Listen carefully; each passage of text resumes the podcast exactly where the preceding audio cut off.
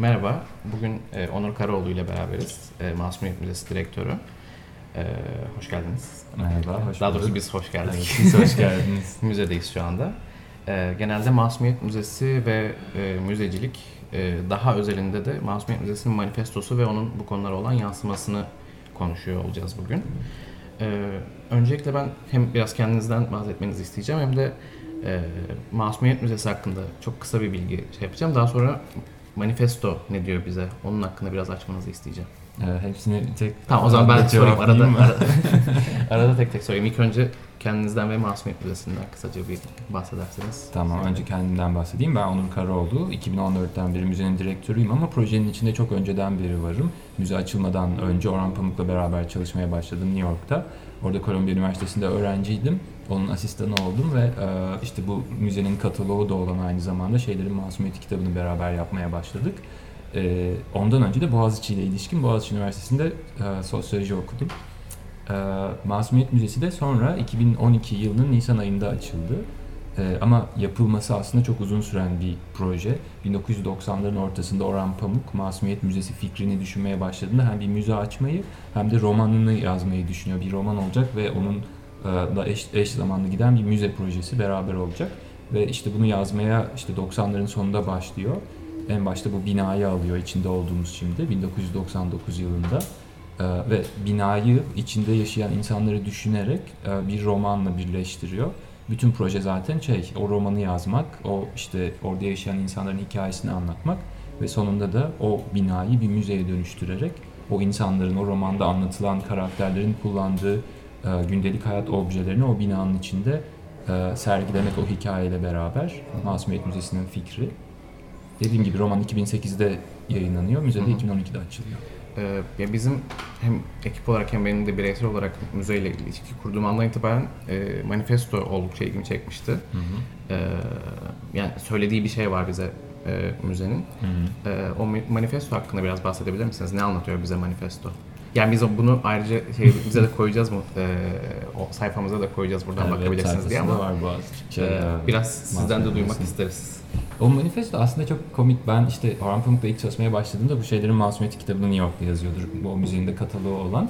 Ve yani şey benim görevlerimden biri onun yazdığı şeyleri gün ve gün işte bilgisayara geçirmekti. Çünkü New York o eliyle yazıyor hala. Ve New York'ta da onları geçirecek işte bilgisayara biri yok. İşte e, kitabın ilk chapter'larını yazdı. Sonra işte sıra manifesto yazmaya geldi ama o sırada manifesto yazaca- yazacağını bilmiyordu. Ve işte bir arkadaşı ona şey önermiş. Yani sen madem müze yaptın o zaman bunun bir de manifestosunu yaz demiş. Onu da çok aklına yatmış ve bir gün bir manifesto yazdı. Hatta ben ertesi gün eve gittiğimde defterden onu okudum. Ee, ve üzerine de konuşmaya başladık. İşte neden bunun başlığı işte mütevazı müzeler için ee, bir dakika başlığı yanlış söylemeyeyim şimdi. Ee, Modest Manifesto for Small Museums. Evet, küçük müzeler için mütevazı bir manifesto. Ee, o manifestoyu yazdı. Ee, Çünkü şey bir yandan bu müze e, dünyada başka bir örneği olmayan bir müze. Hem romanı hem e, kendi müzesi olan bir şey proje. E, Hem de şey küçük bir müze içinde olduğunuz ve gördüğünüz gibi e, burada işte hikayeye göre bir aile yaşıyor ve o ailenin e, işte gündelik hayatta kullandığı objelerin büyük bir kısmı bu binanın içinde yine. Romanın baş kahramanı da işte e, hikaye öyle bir şekilde kendini manipüle ediyor ki e, sonunda bir binayı alıyor ve bir müzeye dönüştürüyor ve aynı zamanda dünyanın bütün arka sokaklarındaki küçük müzeleri de gezen bir karakter bu. E, Kemal Basmacı romanın baş karakteri. Aynı zamanda yani Orhan Pamuk da dünyanın birçok yerindeki arka sokaklardaki küçük müzeleri geziyor. Birincisi Orhan Pamuk müzeleri çok seviyor. E, bir yandan da müzelerle ilgili böyle bir e, içinde öfke var. İşte müzelerin belli bir takım düşünceleri ya da belli bir e, anlatıyı nasıl bir araya getirdiğiyle ilgili olarak.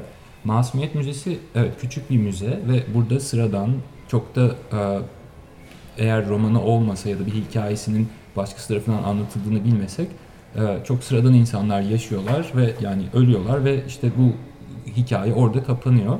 Orhan Pamuk o manifestoda e, manifestonun son cümlesi, manifestodan biraz bahsedelim. E, müzelerin geleceği aslında evimizdedir diyor.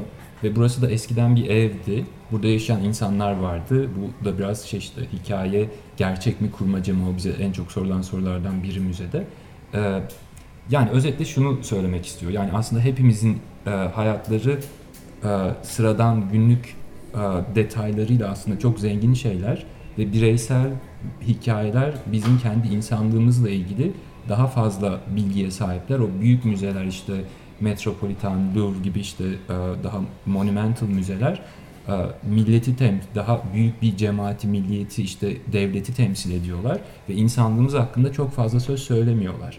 Ama böyle daha sıradan, daha küçük müzeler, gündelik hayat hakkında sıradan insanların hayatlarını anlatan müzeler insanlıkla ilgili romanlar gibi çok daha fazla derin, çok daha fazla ilginç şey söyleyebilirler. O yüzden herkesin aslında bunu yapma potansiyeli var. Ucuz olmalı, küçük olmalı ve yani daha sıradan gündelik hayatı anlatan şeyler olmalı ki insanlığımızı daha fazla ortaya çıkarabilsin. İşte o büyük müzelerle, o işte devlet güdümlü müzelerle işte bu küçük müzelerin farkını o şekilde o manifestoda ortaya koyuyor. Hı hı.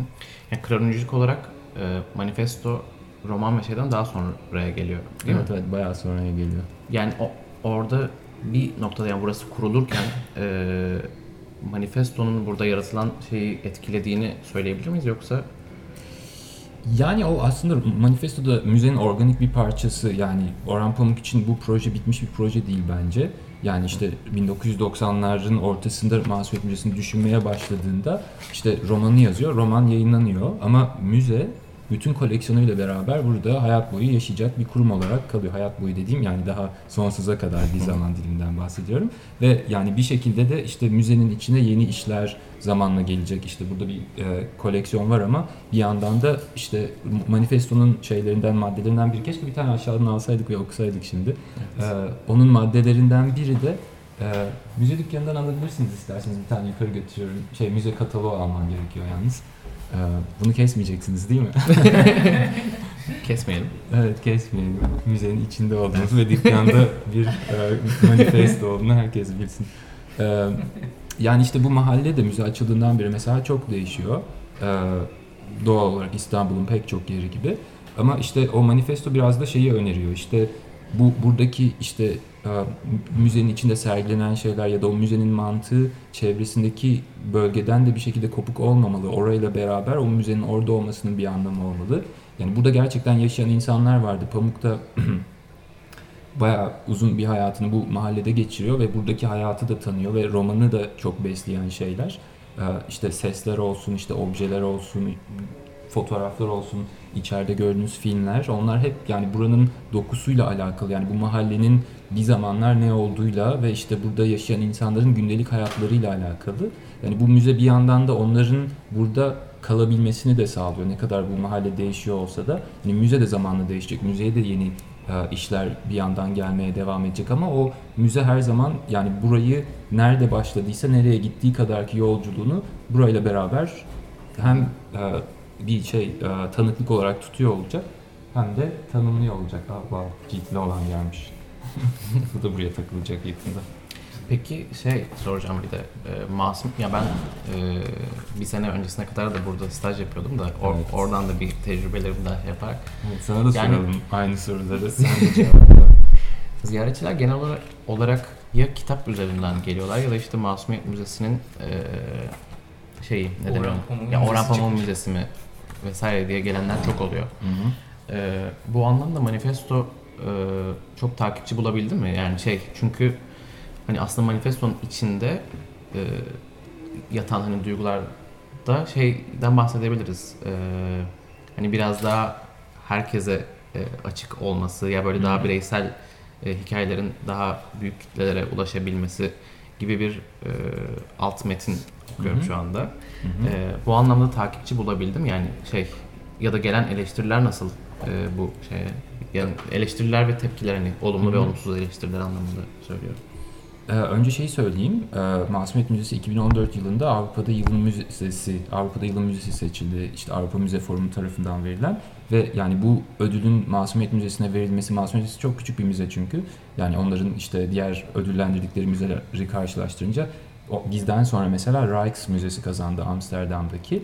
Ee, bu müze ödülün müzeye verilmesinin en önemli etmenlerinden biri de şey bu manifesto bir yandan işte müzecilik endüstrisine e, getirdiği işte bu bakış açısı dolayısıyla yenilikçi ve işte insanları e, motive eden ve heyecanlandıran bir şey vardı bu Masumiyet Müzesi'nin söylediği ve o e, bayağı kristalize olmuş bir şekilde manifestonun kendisinde var ve yani işte şeyi biz de anladık bir yandan işte dünyada müze yapa, müze işleten, müze düşünen insanların kendi aralarındaki işte sıkışma işte onlara nasıl bir işte çözüm açabilir açısından onların mesela çok iyi gösterdiği ve çok büyük bir heyecanla karşıladığı bir şey e, manifesto. O yüzden de işte bize ödülü verdiler demek istiyorum.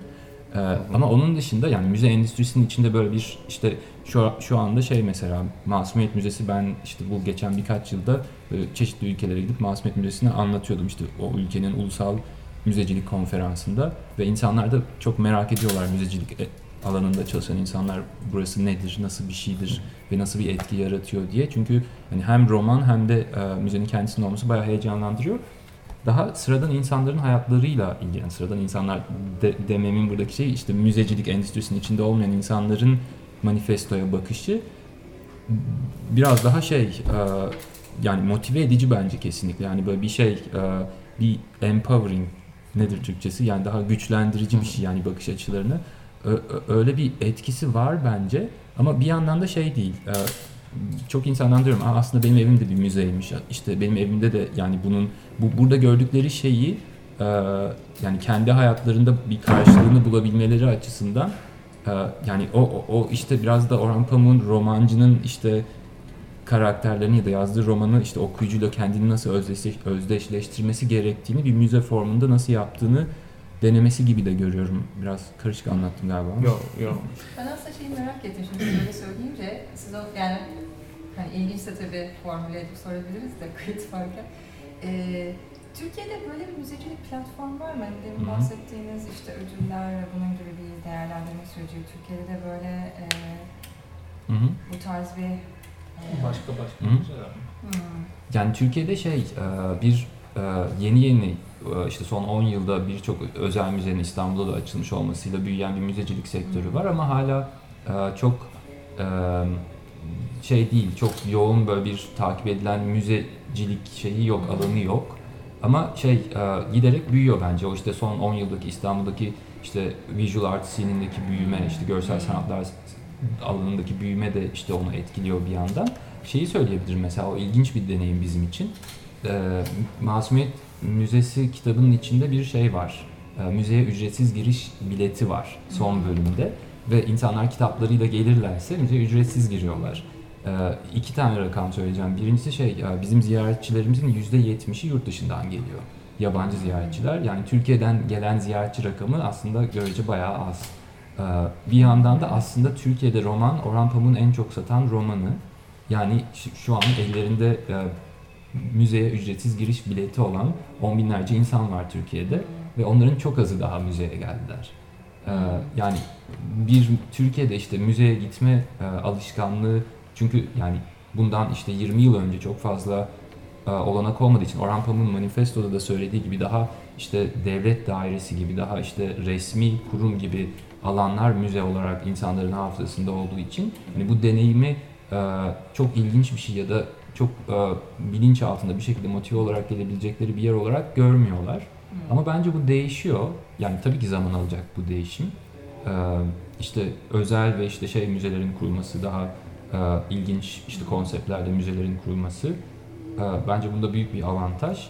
Ama yani Masumiyet Müzesi şey yurt dışında da bayağı ilgi görüyor. Hem Orhan Pamuk e, olması yüzünden onun gibi bir yazarın bu kadar deneysel bir projenin içinde e, bir, bir şey yaratmış olması, onun isminin tabii ki burada büyük bir önemi var. Bir yandan da şey, e, önerdiği işte sunduğu içinde olmasını vaat ettiği adı Masumiyet Müzesi bir kere.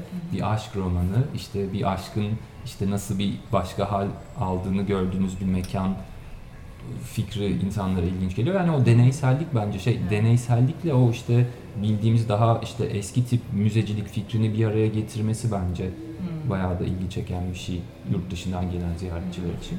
Ya bu aslında yurt dışında da yeni bir söylem aslında yani şey sadece Türkiye'ye getirdiği bir yenilik değil aslında dünyada da müzeciliğe getirdiği e, yeni bir bakış açısı. Yoksa yani Avrupa'da da bu anlamda verimli bir ortam mı? Yani Yani şey biraz daha ya, şey açısından da bakarsak yani müzenin içindeki em, em, nasıl derler? Yani evet konsept olarak ilginç bir şey ama yani benzeri muhtemelen başka işlerde var. Yani şey açısından işte bir e, hikaye ya da işte bir insanın hayatını birinin evine gittiğinizde mesela şey gerçekten yaşamış insanların evleri öldükten sonra müzeye dönüştürülüyor ve orada onlarla ilgili objeler bir şekilde işte sergileniyorlar. İşte orada bir sunumu oluyor. Masumiyet Müzesi'nde biraz daha ilginç olan şey bence işte Orhan Pamuk'un e, çok iyi bir romancı olması ve yani kurgu gücünün kafasındaki e, ciddi anlamda böyle iyi çalışıyor olması. Yani Masumiyet Müzesi'nde sergilenen objelerin mesela e, gezdiğiniz zaman böyle kutu kutu görüyorsunuz. Romanın her bölümü müzede bir kutu ve o kutuların içinde de kompozisyonlar var. O kompozisyonlarda e, işte romanın o bölümünde e, geçen karakterlerin kullandığı objelerden ya da işte o durumlarla alakalı objelerden oluşturuluyor ve onların bir araya gelme mantığı da aslında e, yani ziyaretçiler tarafından çok ilgiyle karşılanan ve e, yani işte Masumiyet Müzesi'ne özgü bir ikinci şey de yani bu fikrin ilginç olması kadar bu müzenin e, işte içindeki işlerin nasıl bir araya geldi, o kompozisyonların, o kutuların, e, o hikaye çerçevesinde bir araya gelme mantığının ne olduğu, yani müze deneyiminin ne olduğu daha doğrusu. Yani hem böyle bir kurmaca hikaye var ama bir yandan kurmaca olup olmadığını gerçekten bilmiyorsun. Çünkü müzenin içinde e, yani romanda mesela anlatılan işte e, işte bir meyveli e, Türk ilk meyveli gazozu var. Hı hı. İşte onun e, işte reklam filmi var. Onun gazetelerden kesilmiş işte reklam küpürleri var. İşte onunla ilgili işte müzikler var. Ve bir noktadan sonra burada işte gerçekle kurmaca arasında giden bir şey dünyanın içinde böyle yolculuk ediyormuşsunuz gibi bir hisse kapılıyorsunuz. Yani o deneyim aslında Orhan Pamuk'un kendi kurmaca fikrini nasıl işte e, düşündüğünden geliyor. Yani o açıdan da biraz orijinal bence. Yani Biraz müzeyi orijinal. çok kendine özgü işte nevi şahsına münhasır yapan şey e, kurmaca bir yerden yola çıkması. Değil mi? Hı Yani hı. şey dünyada tek mi diyebiliyoruz buna. Yani Yani o konuda çok bilgim yok. Şey iyi söyleyebilirim. Romandan, e, romanı ve müzesi olan bir müze olarak dünyada tek örneği ama yani kurmacı karakterden yola çıkan e, Tamam, yani. işler yapılmıştır bence. Yani o, onun örneklerini hatta biliyorum birkaç tane sevdim. Anladım. e, tamam. E, bu noktada Çağrı'nın birkaç sorusu var yani geleceğimiz noktada daha doğrusu. Daha manifestoya ilişkin olarak e, işte müzelerin Takipçi sorusu. da, yok daha kolektif bir Hı. e, Ona geçmeden şeyi soralım. Ee, Şimdi manifesto deyince tabii siz mütevazı olduğunu söylediniz manifestonun ama Hı. manifestoda bir iddia var ve Hı. okuduğunuz zaman şey hissine kapılıyorsunuz. Önceden müzecilik böyleydi, şimdi bu şekilde bir müze, müzecilik yapılmalı. Hı hı. Şimdi biraz aşamalı olacak soru ama teker teker de sorabilirim istiyorsanız. Önceki bir şey sorayım. Ee, bunu görüp takipçisi olan ve bu şekilde müze açalım, açmak açayım hani yani Hı. var mı bunun başka örneği? Gördükten sonra bunun gibi bir şey yapmak istiyorum diyen müzeler. Masumiyet Müzesi'nden yola çıkan işler yapılmaya başlandı. Ee, yani onlar da bizim takip edebildiğimiz kadarıyla, bize bilgi verildiği kadarıyla biliyoruz ama mesela geçen yıl şey e, burada e, İstiklal Caddesi'nde Anamed Anadolu Medeniyetleri Araştırma Merkezi var Koç Üniversitesi'nin. Orada işte e, bir sergi vardı. İşte öğrenciler Koç Üniversitesi'nde okuyan gündelik hayat objeleriyle hikayeler birleştirip bir sergi yapmışlardı. O bütün yaz orada durmuştu. Onun dışında mesela Grant G diye bir e, ünlü İngiliz filmci var. O işte Radiohead'in ve Sebal'ın belgesellerini yapmıştı geçmişte. Onlar çok meşhurdur. O Orhan işte Masumiyet Müzesi'nden yola çıkan bir e, kur- e, deneysel bir belgesel yaptı. O da Venedik Film Festivali'nde açıldı bu sene. E, gelecek yılda şey e, İF İstanbul Bağımsız Filmler Festivali'nde işte Türkiye'de başlayacak sonra da vizyona girecek. Yani şey e, müze anlamında iş yapan henüz biri yok ama yani sergileri e, işte ilham verdiğini işte başka tür üretim yapan işte sanatçılara ilham verdiğini biliyorum. E, Peki hı. e, şöyle baktığımızda hani şunu diyebiliyor muyuz? E, bu manifesto her ne kadar mütevazı da olsa bundan sonra bu manifestoyu direkt alıp Hı hı. ve buradan yola çıkarak müzeler açmasını istediğim yani insanların müzeler açmasını isteriz. Hı hı. E, bu amaçla da yazıldı biraz bu. Bu müzenin de böyle bir misyonu Hı. var içinde hani örtük olarak da olsa böyle bir şey diyebiliyor muyuz? Yani bence demeliyiz, denmeli, densin yani. Onunla ilgili çok bir dert yok kesinlikle ama yani bir yandan şey ben de o konuda hem fikrim seninle. Yani ben de işte hem manifesto hem mütevazı o, o, o kısmında ben de bu çelişkinin şeyini bayağı sorgulamıştım ilk yazıldığında, ilk okuduğumda. Ee, ama yani şey bir yandan da müze yapmak ya da işte böyle bir deneyim yaratmak çok formülle alakalı bir şey de değil. Yani bir manifesto yazarsınız yani uyguladığınızda o yer olacak gibi bir, bir, bir şey de yok. Yani oradan e, belli sizinle ilişki kurabilecek noktaları tespit edip yani sonra kendi maceranızı kendiniz yaratıyorsunuz gibi bir deneyim de var aslında. Yani deneyimin kendisi o zaten. Yani o bir formül değil aslında. Sadece insanları e, buna provoke etmek için yapılan bir şey. Evet, biraz öyle bir Bir havası de var. ben, ben, ben de mesela kendi kişisel hikayemden baktığımda şeyi fark ediyorum şimdi. Ee, yani Masumiyet Müzesi'yle tanıştıktan sonra böyle insanlara dair objeleri falan saklamaya başladığımı şey yapıyorum. Yani şey öyle bir etkisi oldu bende şu an konuşurken şey yapmaya başladım. Kendi Onu müzeni düşündüm. açarsın.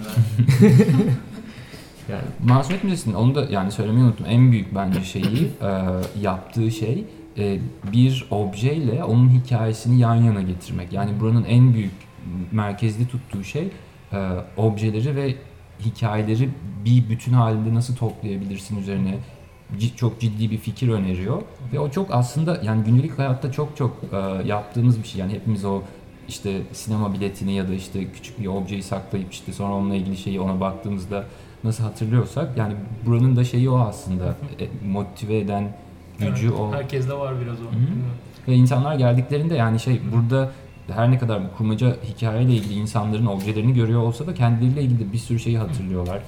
Bununla ilgili bir şey soracaktım aslında size. Şimdi müze deyince bizim aklımıza gelen şey bir e, temsil gücü olan bir şey değil mi? Yani Hı. içine girdiğinizde mesela sizin devlet millet müzeleri diye sınıflandırdığınız müzeler Hı hı. bir kimlik kurmak için belli Hı hı. şeyleri temsil eder ve herkesin öğesiymiş gibi düşündürtmeye çalışır size. Öyle bir tarih yapmaya çalışır Hı hı. vesaire vesaire.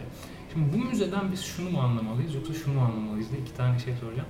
Bir mesela e, bu kitabın hikayesi olan burada sergilenen objelere sahip olmuş işte hikayenin içinde bu objeler geçiyor vesaire diye tekil böyle bireysel insanların hikayesini almalıyız sadece yoksa bunları bunun bir temsil olarak görüp kendimize e, pay mı biçmeliyiz buradan? Yani kendi hikayelerimizi de bunların gözünden mi okumalıyız? Yani çok mu öznel yoksa hala içinde örtük bir şekilde bir temsiliyet iddiası var mı?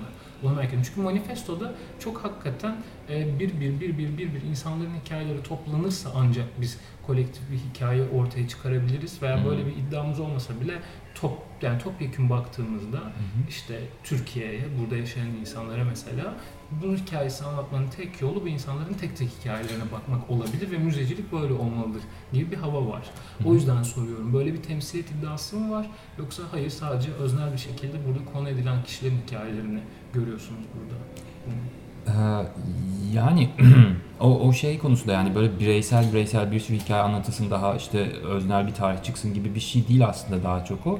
Yani bu bir örneği sadece yani burada yapılan şey e, işte Kemal Basmacı diye kurmaca bir adam aslında ama yani işte onun içinde bir sürü farklı insanın hayatından böyle şeyler, e, parçalar varmış gibi bir yandan. Onun hayatını bir şekilde işte bu objeler üzerinden takip ederek müzenin içinde işte o yolculuğu yapıyoruz. Ama bir yandan da şey, e, müzede e, gördüğümüz hiçbir obje bir metinle direkt müzenin içinde ilişkili değil. Yani müzeye gelen biri romanı okumamış olsa da buradaki objelerin işte ya da buradaki işte vitrinlerin bir araya gelerek oluşturduğu işte kompozisyonlardan bir e, deneyim kazanabiliyor. Yani o aslında şey o kadar didaktik işte yani bu bir insan ve işte bunun hikayesi bu müzede e, işte bu detaylarıyla çok net bir şekilde anlatılacak gibi bir şey aslında yani daha e, yani didaktik kelimesi ne kadar sevmesem de yani burada söyleyebilirim ama e, yani mesela müze romana hizmet etmiyor ya da roman müzeye hizmet etmiyor bu deneyimde. Ve yani burada işte kutuları gezmeye başlayınca biraz böyle biliyorsanız hakkında işte burada bir adam yaşamış işte birine aşıkmış ve onun objelerini ona elde edemediği için toplamış ve burada sergiliyoryu biliyor olsanız bile yani bir 10 kutu gezdikten sonra bu müzenin içindeki eşyalara bakışınız başka türlü bir hal almaya başlıyor ve o deneyim bence e, yani ilginç olan şey bir yandan da e, yani kendinizle de onu bir şekilde ilişkilendirmeye çalışıyorsunuz. E, o adamın kendisini de bir yandan düşünmeye başlıyorsunuz. Hı hı. Ve- Ama bir temsiliyet iddiası olduğunu söylemiyoruz genelde. Yani- Yani, yani sıradan insanın hikayesi budur değil. Hı hı. Belli insanların hikayeleri budur. Hı hı. Bu şekilde anlatılabilirdi ve başka şekillerde de anlatılabilir. Manifestoda bu yüzden var. Aynen. Evet. O ilişkiyi merak etmiştim de. Kesinlikle yani o söylediğin çok doğru. Yani bu insanları ne kadar yani bu fikirle ileri götürür yani onu da işte zamanla göreceğiz. E, Çünkü biraz da şuna hani manifesto özeline inmişken biraz hani teorik de olsa hani bir düşünce egzersizi gibi yani konuşurken e, şey düşündük yani. Peki bu çok hani tek ve biricik bir müze olarak mı kalacak? Yani bu manifesto bu müzeye özel mi olacak yoksa çoğaltılabilir mi? Çoğaltılırsa nasıl olur? Nasıl şeyler yapılabilir? Onları Hı. düşünürken e, bu tarz sorular sorduk da e, o yüzden hatta bunu size de soralım. Mesela Hı. bu manifestoyu kendine işte şey edinen, rehber edinen bir müze açmak istesek başka Hı. neler yapılabilir mesela? Hiç aklınızda yani böyle düşündüğünüz oluyor mu? Yani evet bir sürü şey yapılabilir. Yani ben mesela kendim kişisel olarak bir performans yönetmeniyim. Yani tiyatro yönetmeniyim diyeyim daha tanımlayıcı olsun. Ve yani yaptığım işlerde yani sonuçta ben de objelerin çok sembolik anlamlarıyla ilişkili bir sürü araştırma yapıyorum. Hani burada da objeler var ve onlar bir sürü anlam yüklü ve bir sürü anlama da geliyorlar o izleyicinin bakış açısında. Ee, yani kesinlikle yani hikaye yani esasen bence yani objeleri ve hikayeleri bir araya getirmek ve onlar için onların kendi doğasına özgü bir mantık bulmak, bir sergileme biçimi bulmak e, yani inanılmaz keyifli, inanılmaz böyle alan açan bir Hı deneyim. Bence o manifestodan yola çıkarak e, bunu yapmak mümkün. E, ama işte şey o tamamen çok bireysel bir şey bir yandan da. Burası Orhan Pamuk'un kendi hayal gücü gibi bir yandan. O zaman Evet. ne kadar çok hi- hikaye varsa insan, insana ne kadar çok hikayesi varsa o kadar çok böyle müze olabilir mi yani? Kesinlikle yani o biraz işte motivasyon, müze sevmek. Ee, aslında çok büyük kaynaklar da gerektirmiyor bir yandan. Masumiyet Müzesi işte şey e, küçük de bir müze, kendi kendine döndürebilen özel de bir müze. Hiçbir yerden destek de almıyor. Ee, o yüzden Ama sermayesine dair bir şey olması lazım tabii. Bir sermaye baştaki- olması evet. gerekiyor. Yani o, o konuda devletin hani şeyde e, manifestoda geçen devletlerin buna artık e, kaynak ayırmaya başlaması lazım cümlesi Hı hı. önemli herhalde değil mi? Yani yani evet her anlamda aslında yani bugün Türkiye'de özel müzeler devlet- devletten herhangi bir destek almıyorlar. hem Masumiyet Müzesi de almıyor şu an. Masumiyet Müzesi de almıyor. Hiçbir zaman da almadı. Hı hı. Ee, Özellikle almama gibi bir tercih var mı? Peki olsa o yani. Yani şey e, şeyi biliyorum Verilen. mesela müzenin e, içine e, Orhan Pamuk'un da düşündüğü ve insanlara çok da ilham veren bir sürü yeni işte konabilecek bir potansiyel var. Yani küçük bir müze de olsa hala çok fazla alan var bence. Çok fazla yeni iş gelebilir. Çok ilginç, çok çünkü şey e, bir yandan da şey müze açıldıktan sonra e, pek çok işte güncel sanatçı müzeyle de çok yakın ilişki kurup böyle bir buradan ilham alıp böyle mü- müze için bir şeyler üretme şeyi var, e, bir e, e, e, durumu var şu an. Yeni kutular yapmaya başlayacağız. E, müzede sergilenmek üzere.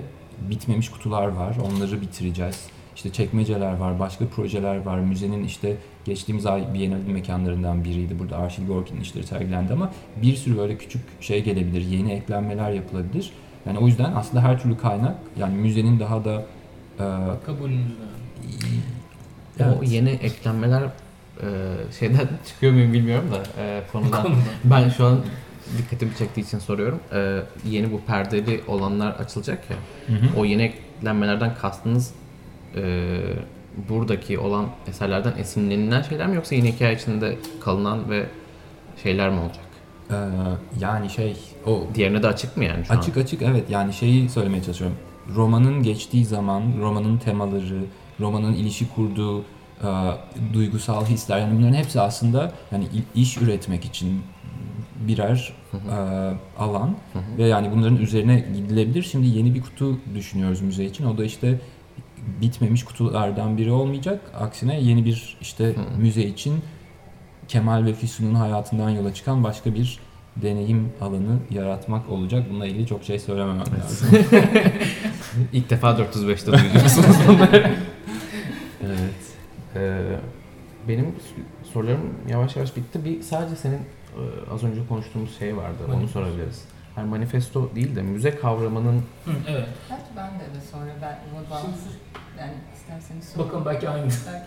Ben şey diyecektim yani bu e, müze kavramı ile ilgili işte daha önceki dönemlerdeki bu geniş mekanlar, anıtsal müzeler, işte geçmişin korunması vesaire. Sonra küçük mekanlar, bireyler ve tamamen yaşanan alanın deneyimlenmesinden yani dönemin aslında mekan ve sembol ve hikaye anlatımı e, şeylerini görüyoruz tabii bu müzecilik anlayışında. Şimdi ama dijital alanlar ve çok daha başka anonim e, şeyler, e, nasıl diyeyim, deneyimler veya işte duygulanımlar var ve bunun siz hem bu müzeye hem de genelde müzecilik tartışmalarına nasıl yansıdığını düşünüyorsunuz? İşte biz burayla da bayağı konuştuğumuz bu Google Arts Project gibi tamamen dijitalleştiren e, süreçler var şimdi. Ama böyle bir müze için e, dijital olarak deneyimlemekle burada olmak farklı şey, her müze için belki Hı hı. ama her mekan için. E, sizin düşünceniz nedir?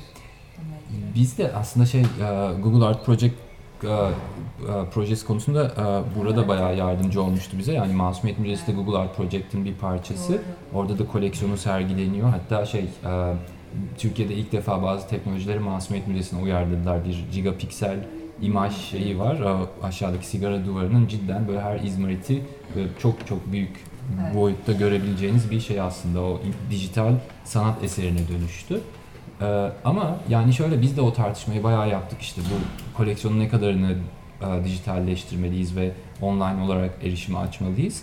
Orada yani şeyi fark ettik ve Google'daki ekiple de bunu bayağı konuştuk. Onlar şunu söylüyorlar ve yani bununla ilgili çalışmalarda onu kanıtlıyor bir yandan. Onları dijital olarak görmek, yani müzeye gelmeme ya da işte o deneyim zaten görmüş olup da gelmeme deneyiminden çok daha fazla gelmeye insanları yani bu fiziksel deneyimi daha fazla yaşamaya e, motive ediyor ve yani istatistikler de bunu söylüyor bir yandan. E, evet yani sonuçta şey o e, algımızın ve işte bir şeylerle ilişki kurmamızın böyle çok başka boyutları da var bir yandan artık. Ama ben e, yani bu, bu buranın deneyiminin e,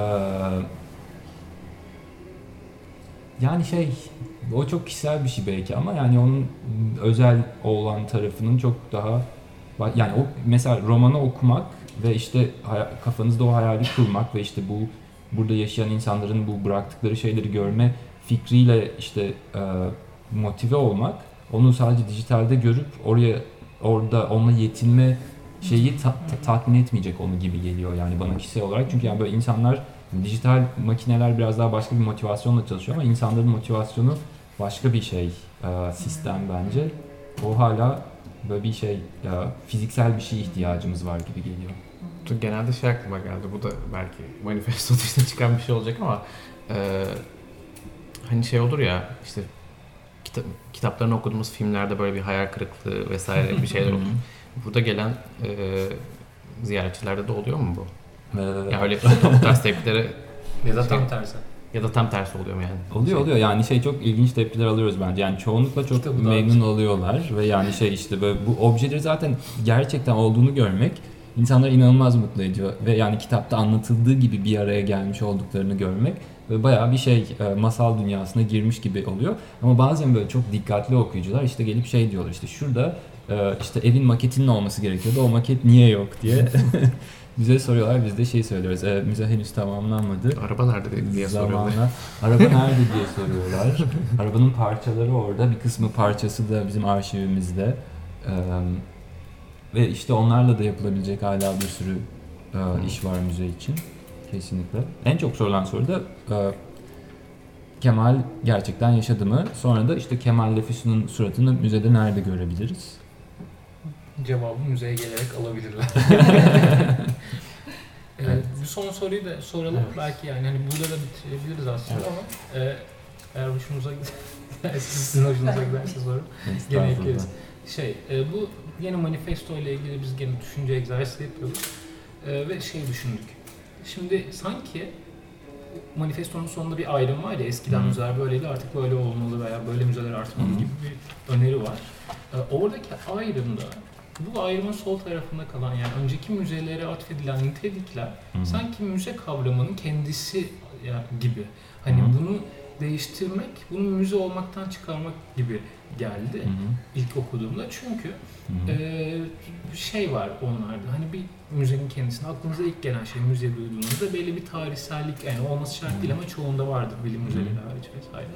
Bir de Ee, bir total bir şey vardır aslında bu kimlik verme ya da insanlığın hikayesini veya evrenin hikayesini anlatma gibi bir total bir bakış açısı var. Yani müze kavramının sanki direkt içinde bir şey gibi bu. Buna bir artık bireysel hikayeleri anlatan veya işte daha bireye inen müzeler yapmak istiyoruz, bu şekilde olmalı müzeler dediğimizde hı. müzeden çıkmış oluyormuşuz gibi geldi. Hı hı. Ee, böyle olduğunu düşünüyor musunuz? Düşünmüyorum. yani bir yandan şey söyleyebilirim sana. Burası çok bireysel işte birinin hikayesini anlatıyormuş gibi bir müze gibi e, konuşuyoruz onun hakkında. Ama yani Masumiyet Müzesi'nin açıldığından beri bu üç buçuk yıllık dönemde şöyle bir deneyim de aslında yaşadığını herkes bir yandan söylüyor. İstanbul'da bir şehir müzesi yok. Ama Masumiyet Müzesi mesela hikayesinde 1950'lerden 2000'lere kadar gündelik hayat hakkında böyle bir sürü objeyi barındırıyor.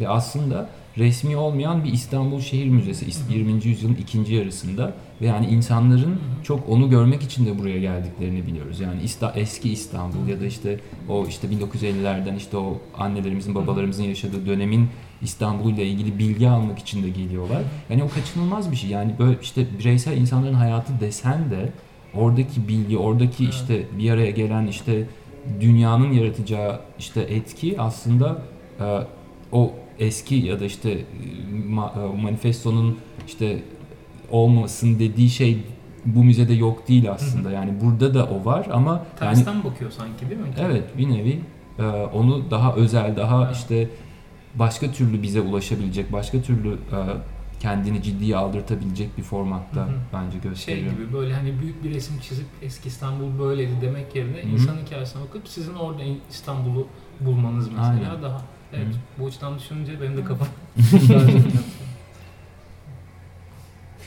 Ee, sizin deneyiminiz çok ilginç aslında. Yani Hı. bir roman oluşurken e, onun notlarını e, görüyordunuz. Ben müzenin kataloğu için yaptım, Ha, roman tamam. için yapmadım onu. Tamam. Siz siz ilk müzenin kataloğu oluşurken çalışmaya başladınız ve sonra bütün bu hazırlık sürecinde var mıydınız? Vardım müzenin açılış döneminde tamamen buradaydım. Evet. Ee, evet sonra da Evet. işte böyle dönem dönem e, proje yaptık beraber. 2014'ten beri de direktörü olarak çalışıyorum. Daha önce değildim. Evet. Ya şeyi yani böyle fikir olarak bunun ortaya çıkmasına, işte manifestosundan, kataloğun hazırlanmasından, fiziksel olarak böyle sonuçta oluştuğunu görmek nasıl oldu sizin için? Ee, düşünüyor muydunuz daha önce böyle bir şeyde çalışmayı, böyle bir müzede çalışmayı? Hmm, Yo Güzel, düşünmüyordum. Hala da yani şey hayatımın yarısı bu müze evet ve yani çok da mutluyum burada çalışıyor olmaktan ama e, aması yok aslında yani amayı niye söyledim bilmiyorum. Ee, şey keseriz. Ya evet o, o, o sürecin hepsi çok yani inanılmaz or- o, orijinal şeyler ve o, o süreçte e, Orhan Pamuk'un deneyimleri biraz öyle yani bir şey e, denemek ve keşfetmek üzerine ve çok fazla e, araştırmak üzerine onun yani şey romanları ya da işte yaptığı şeyler e, inanılmaz bir şey e, uzun uzun düşünme ve işte araştırma süreci gibi bir yandan da. Yani müze beni çok da şaşırtan bir yer bir yandan da ve çok da yani şey e, bir noktada böyle çok ne olduğunu biliyoruz artık gibi geliyor ama e, yani insanların burada verdiği tepkilerden ya da ilişki kurma biçimlerinden aslında birçok şey olabileceğini anlıyorsun ve yani sürekli böyle şey şaşırıyorsun aslında bu deneyimin ne olabileceğine, ne olduğuna dair. Ben o yüzden şeyim e, hala ilgiyle merakla takip ediyorum yani burada ne oluyor. Benim de şu an konuşurken şey hakikaten tekrar bir yani o anlamda ilham verdi. Ee, yani müzenin aslında tekrar tekrar yeniden üretildiğine, başka formlarda üretilebilirliğine daha doğrusu. Yani çok açık bir yer aslında Hı hı. Masumiyet Müzesi. Kesinlikle. Benim daha başka söyleyecek bir şeyim yok yani toparlayacakmak istiyorsanız da toparlayabiliriz yoksa kapatabiliriz de. Sizin eklemek, Eklemek istediğiniz bir şey varsa daha doğrusu. Yani evet şey e, teşekkür ederiz size e, bu e, proje dolayısıyla da e, kolay gelsin diyeyim. Yani gayet siz de e, ucu açık bir şey yapıyorsunuz bir yandan. Sizin yaptığınız şey de e, bir sürü yere gidebilir. Yani şey kolay gelsin. Elinize sağlık diyorum. Biz, Biz teşekkür, teşekkür ederiz. ederiz.